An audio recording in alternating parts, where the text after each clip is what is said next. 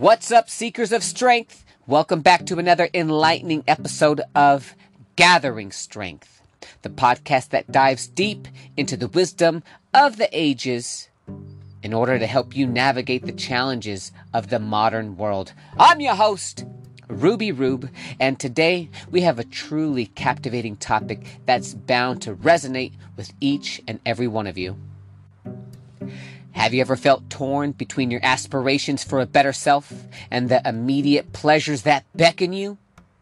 Do you find yourself wrestling with the timeless dilemma of wanting change but saying to yourself, not yet? Well, you're not alone. I'm here to tell you, you are in good company. And today, we're about to embark on a remarkable journey through history, guided by the wisdom of brilliant minds like Saint Augustine, Socrates, Aristotle, Benjamin Franklin, and Viktor Frankl. If you don't know who those guys are, good, because you are going to learn today.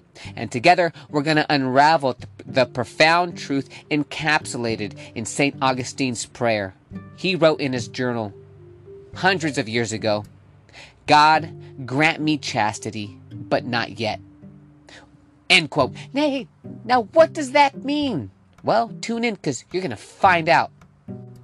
In this episode, I'm going to explore the universal human struggle between desire and virtue. And we're going to draw inspiration from renowned historical figures who have faced similar dilemmas. We'll break down complex ideas into relatable insights. And I'm also going to provide practical tips to apply this wisdom in your everyday life. So whether you're seeking personal growth, striving for a more meaningful existence, or simply curious about the human condition, stay tuned. Gathering Strength is here to guide you on a transformative journey towards self-improvement, one step at a time. This is the podcast where wisdom meets action, where ancient truths meet modern challenges. Let's dive in. But before we get any deeper, man, I need to set the table. Warren Buffett, one of the greatest investors of all time, he said, the more you learn, the more you earn. And by golly, you are gonna learn today. You also know I want you to look like Arnold Schwarzenegger. Yeah, that's right. I want you to look jacked. I want you to look like Arnold Schwarzenegger via 1974 as he was competing and dominating in the Mr. Olympia bodybuilding championships.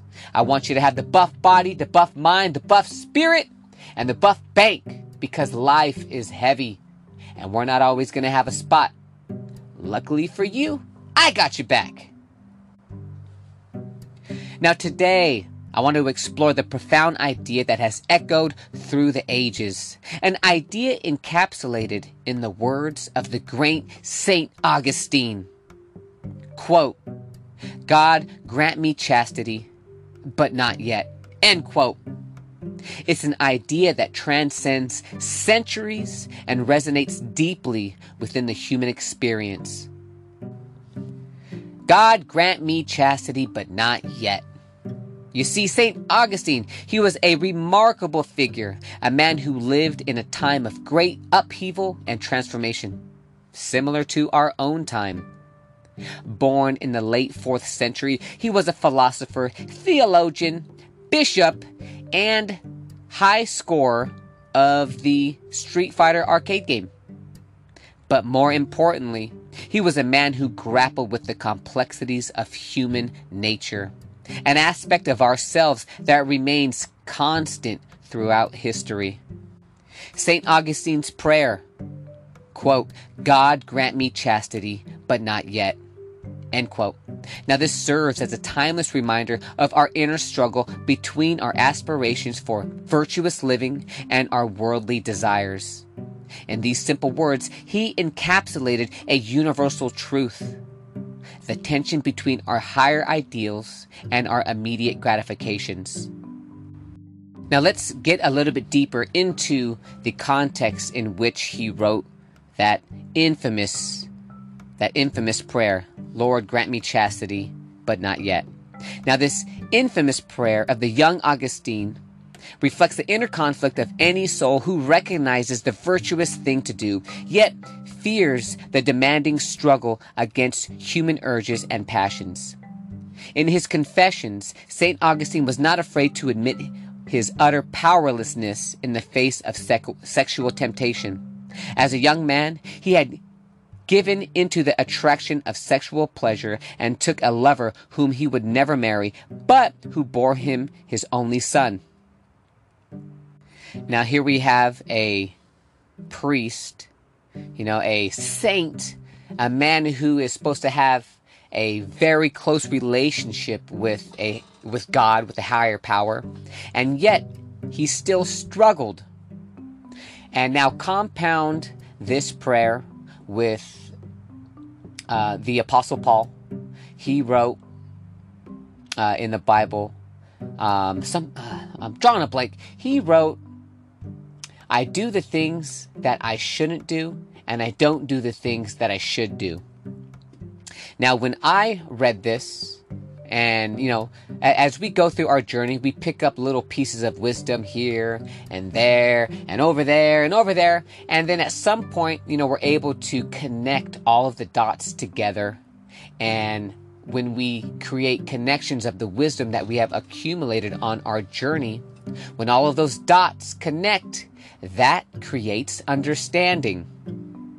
Now, prior to my understanding of the human condition and the fact that great men have struggled with the same things that I struggle with, whether it is, a sexual struggle or a struggle to not drink alcohol or a struggle to do something that that you should be doing, or the struggle between not doing something that you shouldn't be doing. That struggle, that conflict is applicable to everybody. No matter what, the people in the past, they struggle with their own internal conflicts between doing what was right and what was wrong. Saints did it. Presidents, kings, everybody struggles. Some people, they're better at hiding it than others. Now, when I realized that, hey, there have been men who have wrote about their struggles, it granted me solace, comfort, and a feeling that I wasn't alone. I wasn't a weak person. I wasn't broken. I wasn't damaged. I wasn't a loser.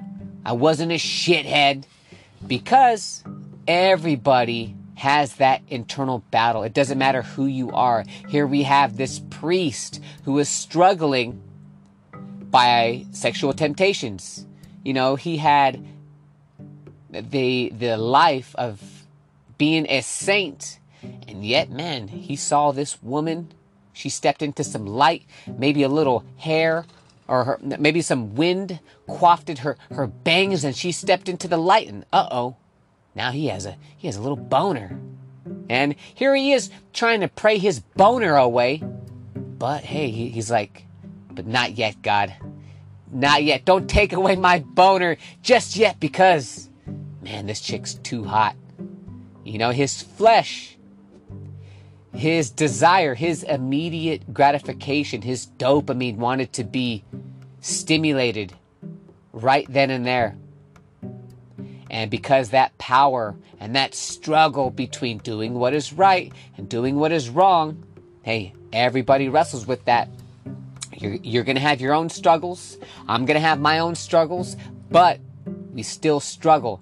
And even though we might mess up and give into it, man, that's just part of the human condition.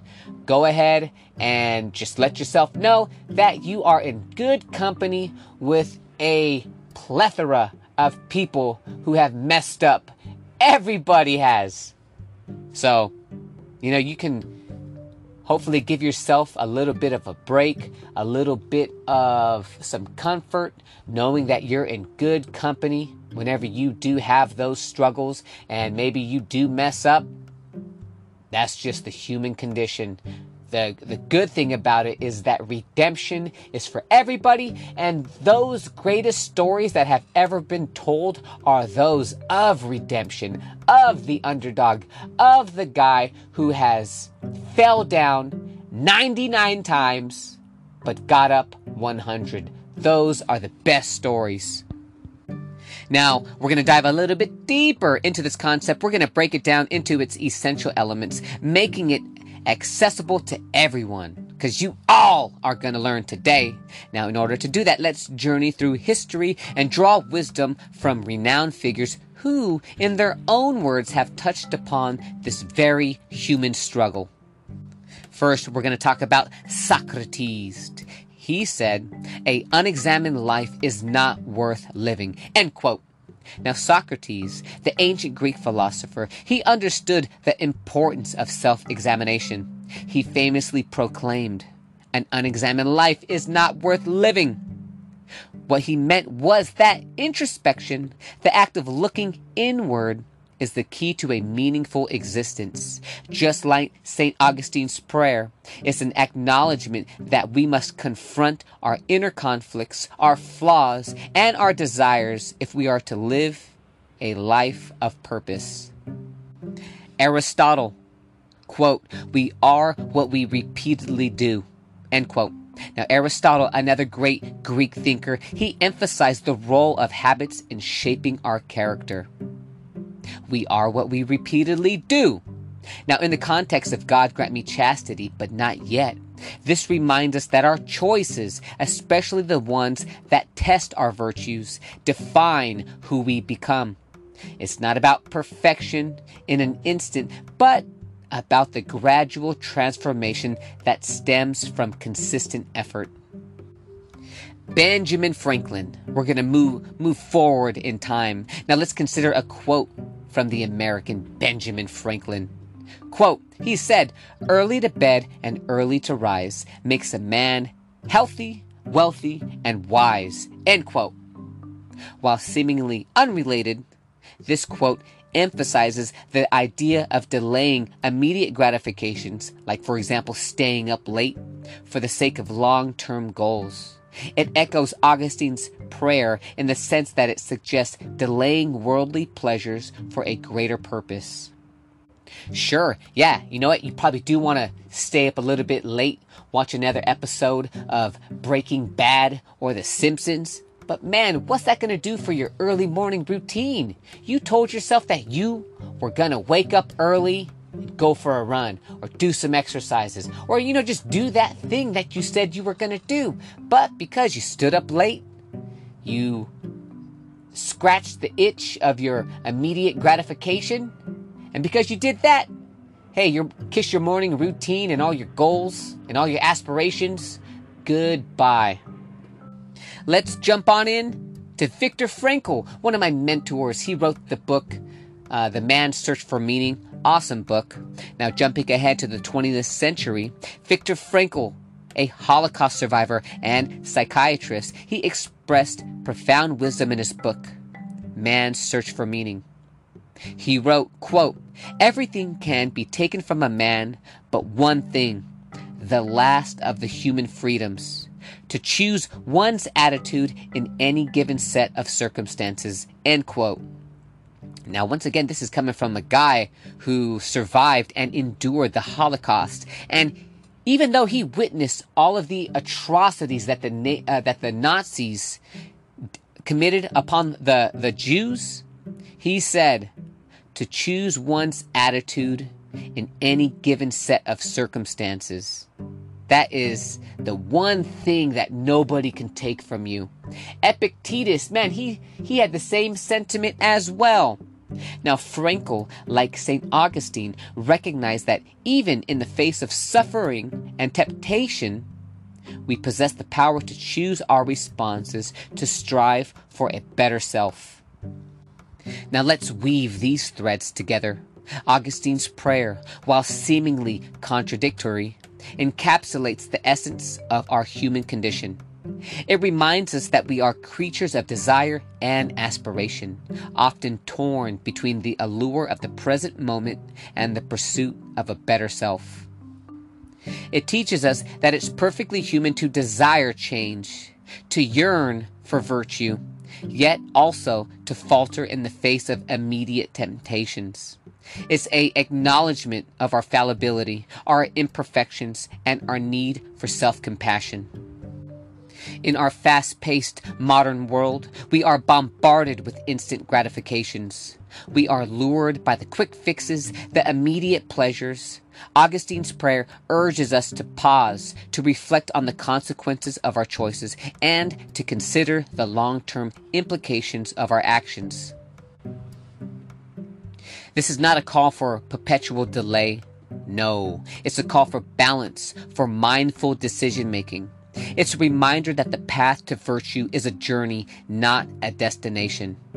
It's about recognizing that the struggle itself, the striving for a better self, is what defines us as human beings.